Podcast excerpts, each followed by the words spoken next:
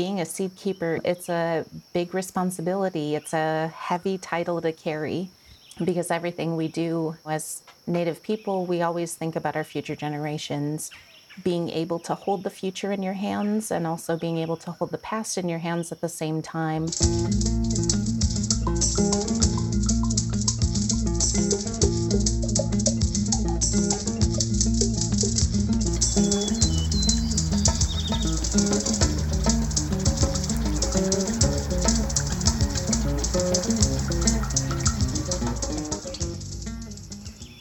And Dinwe Maganatug. Greetings, relatives. My name is Melissa Nelson, and I'm your host and gardener. Welcome to the Native Seed Pod, a podcast aimed at celebrating the diversity and beauty of native seeds, soils, and indigenous foods.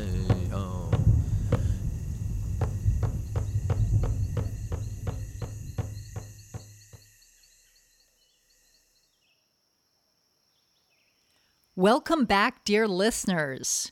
We are now launching our season three, in which we once again release each episode monthly on the new moon, dropping each conversation like a seed in fertile soil.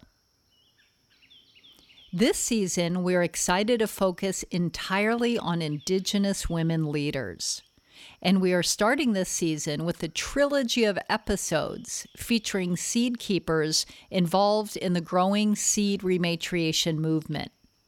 We are proud to co produce this trilogy with Rowan White and the Indigenous Seed Keepers Network of the Native American Food Sovereignty Alliance, with whom we also recently released a short film, Seed Mother Coming Home all parts of a symbiotic collection of communications supporting these vital movements. Our first episode features Ho Chunk seed keeper Jessika Greendeer, who works at the wonderful organization Dream of Wild Health in Minneapolis, Minnesota. Please enjoy.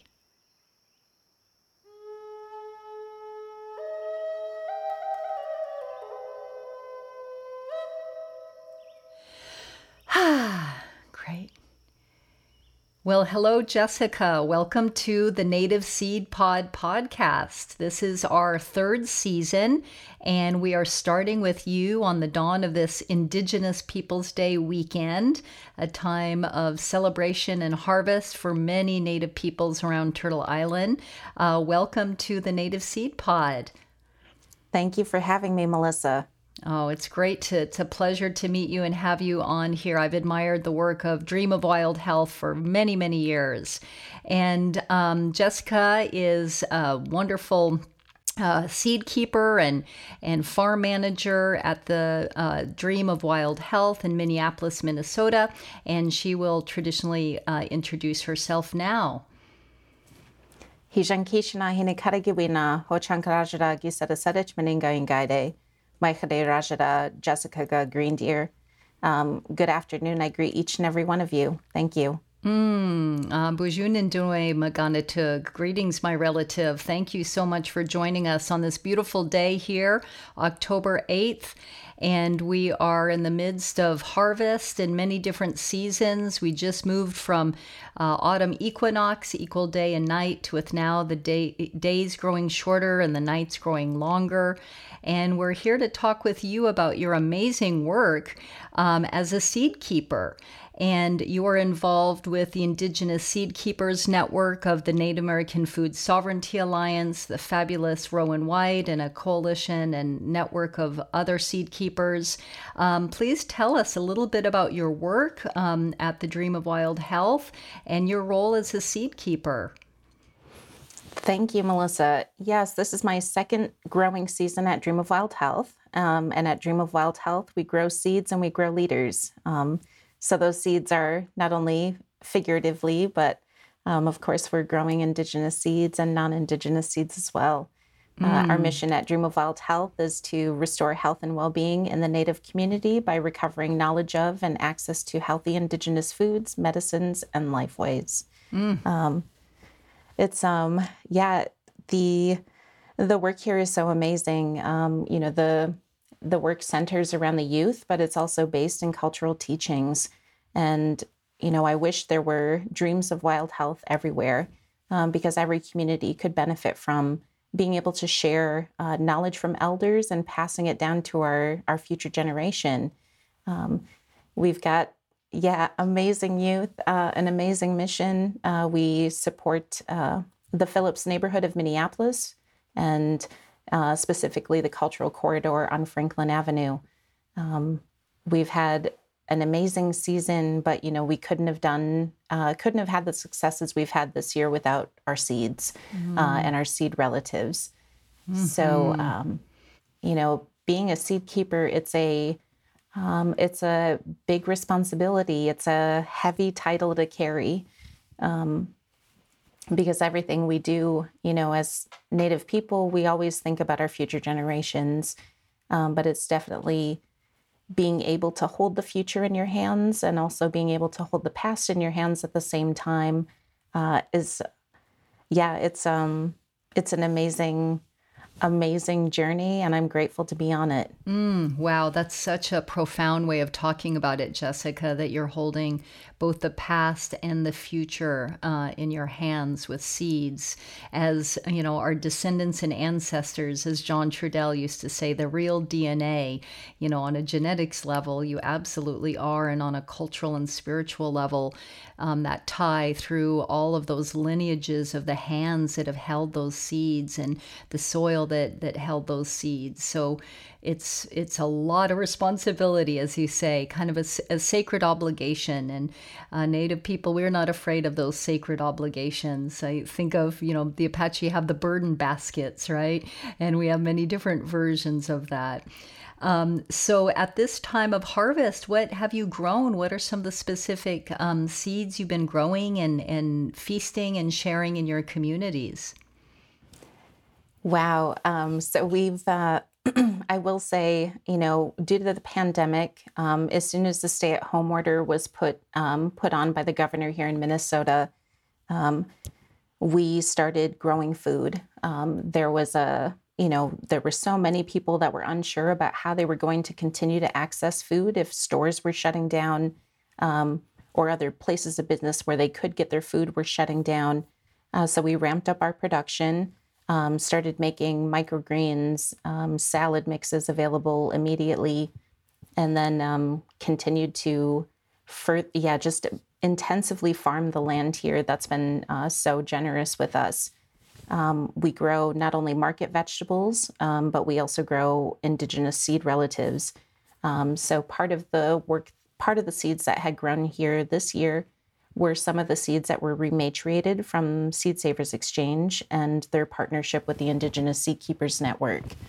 Um, mm. Yeah, I know uh, one of my, oh, I think one of the the most beautiful one that I had seen this year was the Osage Brown.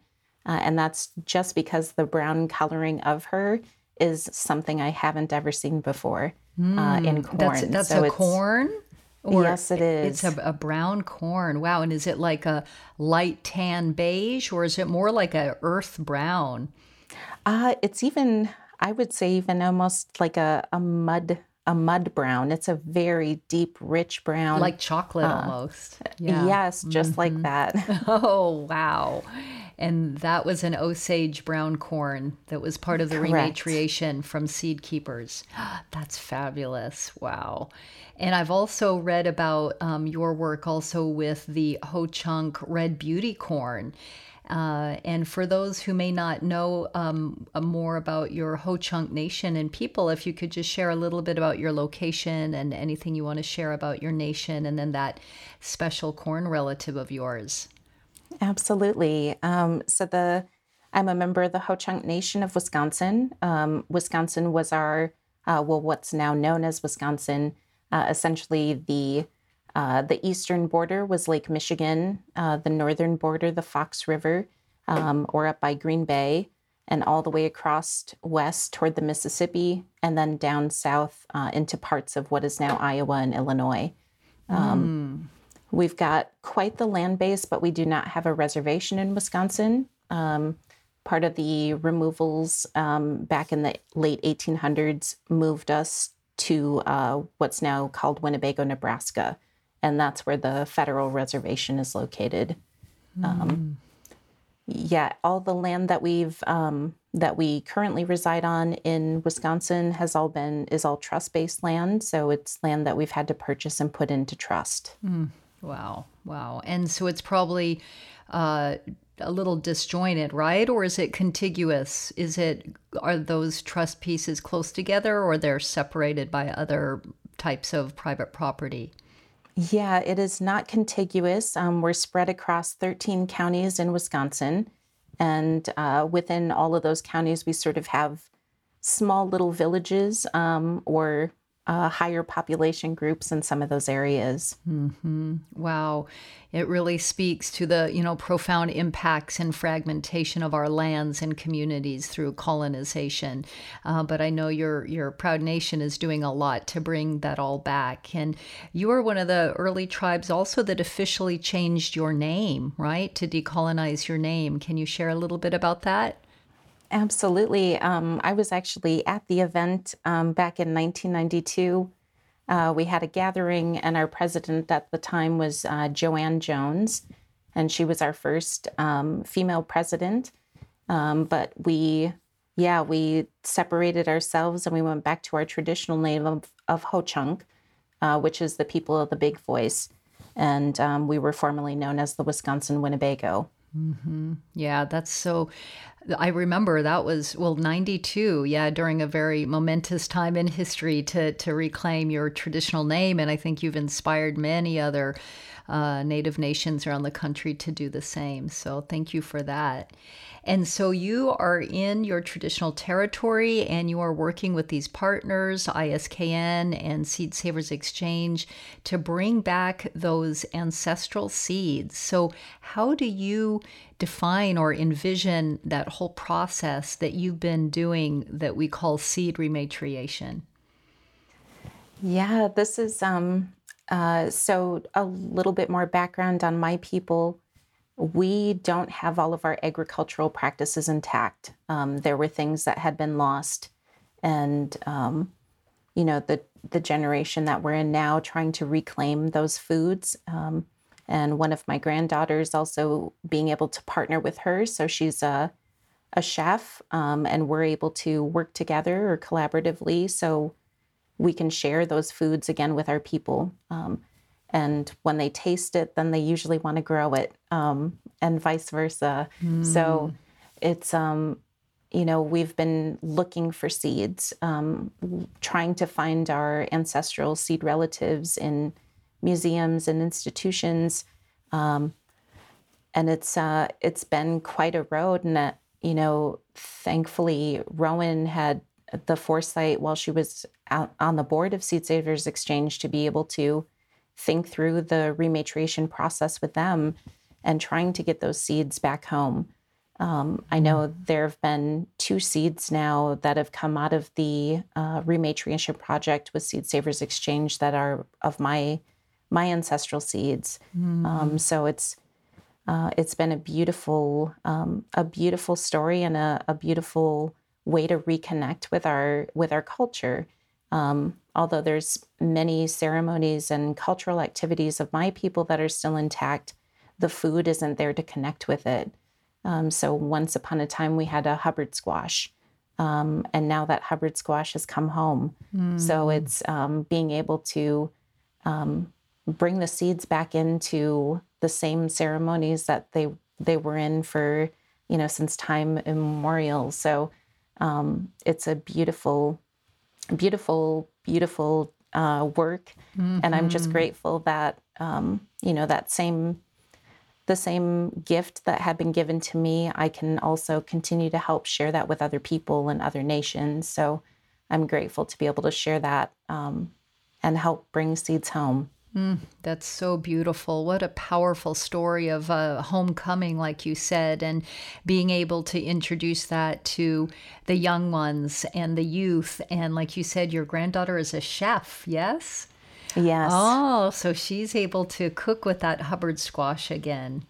She is, and I should specify it's um, we're not blood related mm-hmm. um, through our Ho Chunk kinship. She's my granddaughter, so I don't want to age myself too uh, much. I was going to say you look a little young for that, but I know that in our kinship systems, there's all kinds of different ways we make kin. So you're relative. Yeah, that's wonderful.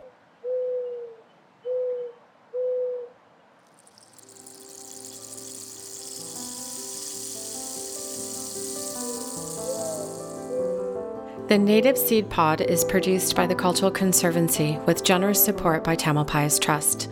To contribute to our polyculture and to find out more information, please visit us at nativeseedpod.org or nativeland.org.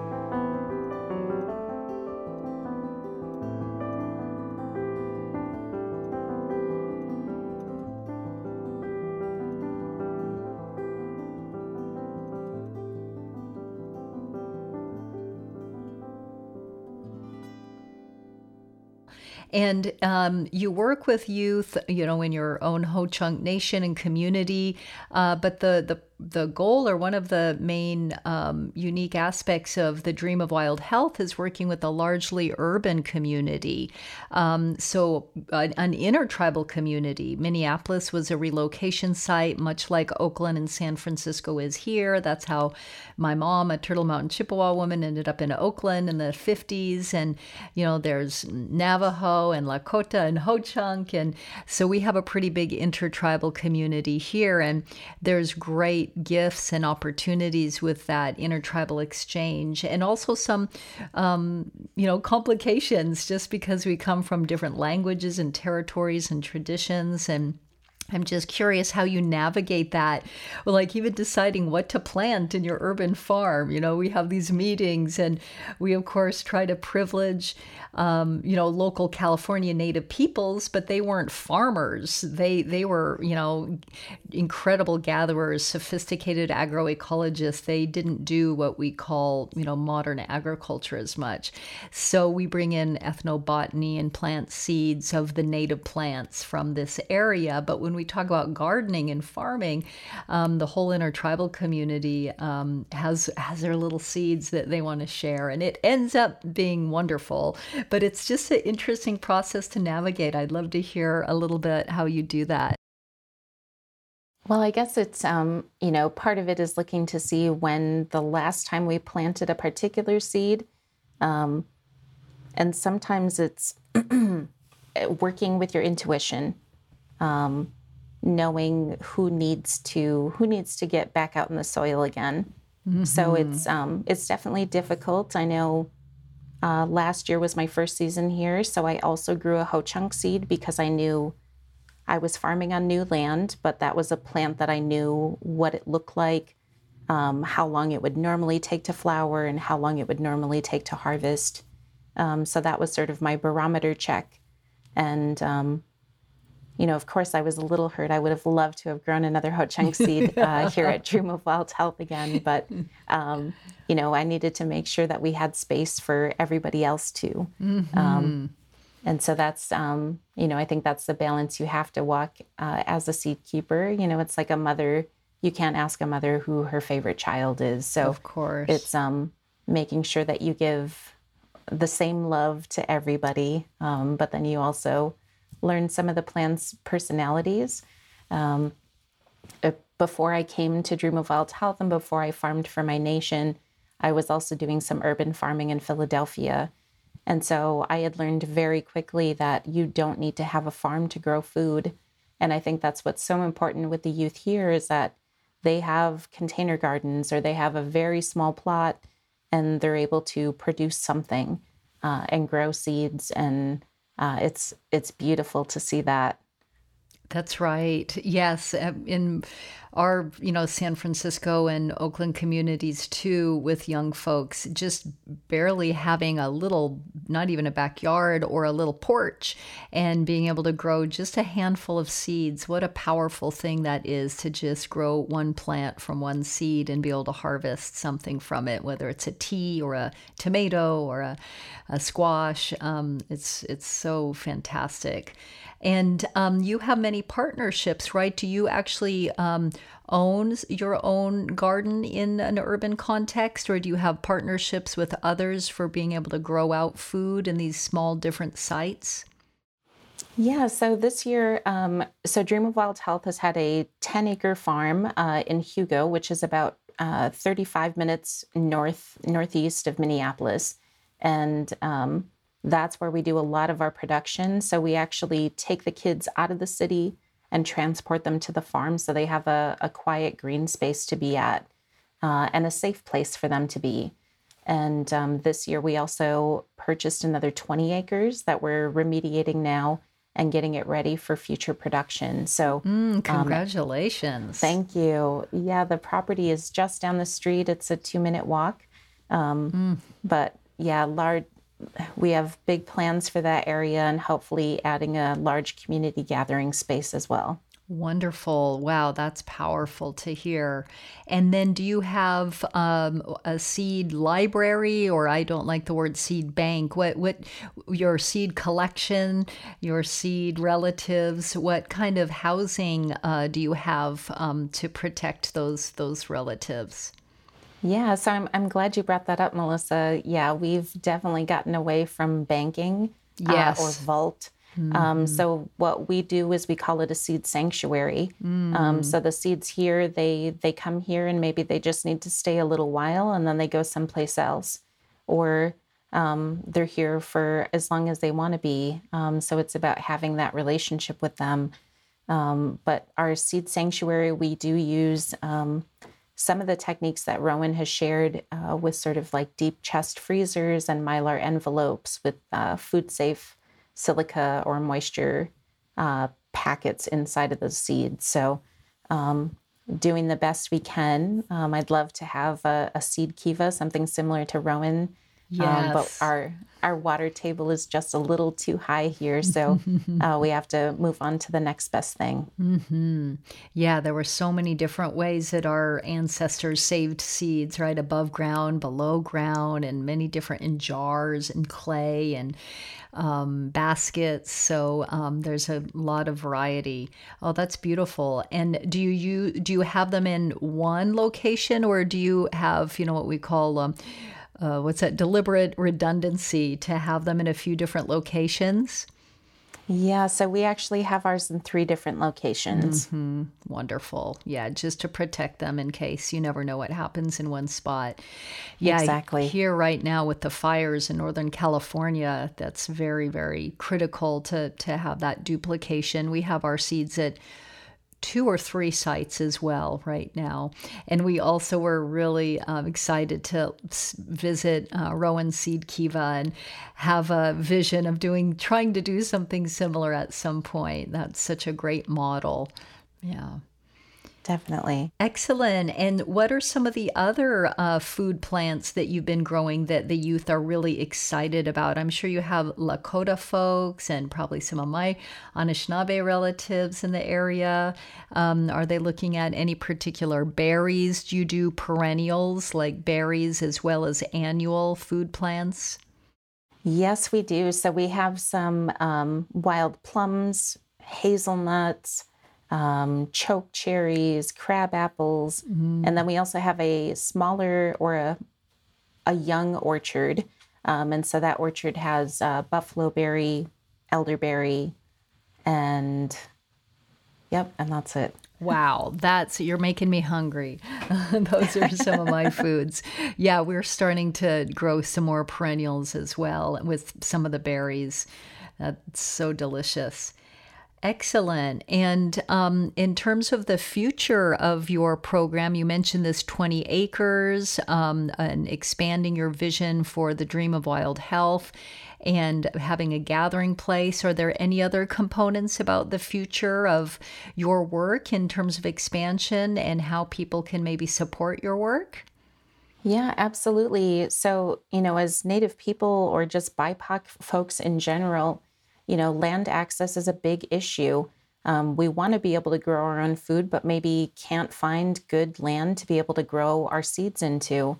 Um, part of the vision for the 20 acres is not only that community gathering space, but it's also an additional pack shed or processing site, um, as well as a commercial kitchen. So, um, the vision for at least 12 of those acres is to have um, alley cropping, um, so essentially f- additional fruit and nut perennials, um, breaking up and creating windbreaks in between um, tillable acreage. Um, and that tillable acreage will be, um, I guess, more of a, I don't even want to call it a lease. Mm. It's actually a incubating farmer area for some of our alumni of the program, um, some of our young youth and other native farmers, um, giving them the space. And then in turn, they'll share part of their harvest with the organization. Wonderful. What a great vision. That's fantastic. And that would be a site too where hunters could even bring um, some of their harvest, right, and process and teach and share. And um, do you do, uh, uh, I'm sure you do other associated foodways, whether that's basket making and leather work and um, quill work or beading, yes? Definitely. Yes, the what's so great about the youth and I wish I was one of them when I was that age. Um, but the youth you know, are interested in butchering. Um, and then even earlier this winter, I hosted them at my home farm and we tanned um, a deer hide. Um, so they're, yeah, they're very interested. We did do a little bit of butchering at the farm this year. Um, and not everybody was interested, but the ones who did uh, really enjoyed it. Wonderful. Yeah, I think it's so important um, for our youth to understand the full spectrum of food sovereignty and, you know, gathering from, you know, quote, wild areas and planting gardens and little farms and big farms. And then, um, you know, our, our hunting, our strong hunting traditions and um, being able to use all the materials, like you said, with tanning the hides and making our own moccasins and, yeah, well, I'm excited to come visit you, uh, Jessika, sometime. And uh, we would love to invite you out to our Cultural Conservancy Foodway Farms in Northern California, where we're doing very similar work with urban and rural uh, intertribal indigenous communities. And kind of, you're, you're ahead of us. We've been learning from you and modeling so many programs um, after your great work. So, just an honor to feature you on the first episode of season three of the Native seed pod at this um, beautiful harvest time. Is there anything else for um, our listeners that you would like to share about your work or how people can support the important native seed rematriation movement that you are really at the forefront of? Wow, that's a great question, Melissa. You know, the I think the work, uh, what any of the the listeners can do is really tapping into not only um, not only their local food system, but whether their background is indigenous or of some other uh, heritage, it's also about everybody reconnecting to their ancestral seeds. You know, there's um, as we continue to push with the with the indigenous seed, indigenous seed and food movement and food sovereignty. You know, so many people want to jump on board, and it's like that's great that you want to support, but um, it's also about everybody connecting to their own way. Um, we have uh, in our language, like corn, for instance, is wichawas. Um, but if I grow it, it's wangshik wichawas, and that makes it sacred because it grew from my hands. Um, and it's remembering that we all have our own food stories. Um, we, of course, would love for any support of our work um, as we continue to push forward with our capital campaign uh, to bring this vision to a reality. Wonderful. Thank you for that important reminder. Yes, we all come from ancestral seeds and ancestral waters and our own heritage, rich heritage of land based traditions if we go far back enough. So it's very important to model that and mirror that for all communities. Thank you. And to reach out to Dream of Wild Health, um, people can go to your website. And again, it's dreamofwildhealth.org, right? Correct, Melissa. Yes, and can learn more about these wonderful programs and make donations and learn from these resources. Also, uh, the Native American Food Sovereignty Alliance and the Indigenous Seed Keepers Network uh, have wonderful resources on their website as well. So, uh, Chimi Gwich Nijikwe, uh, thank you, my friend, for this wonderful interview and uh, your time and your dedication uh, to the health and well being of Native seeds, Native communities, and all peoples. Uh, Miigwech Melissa, thank you so much.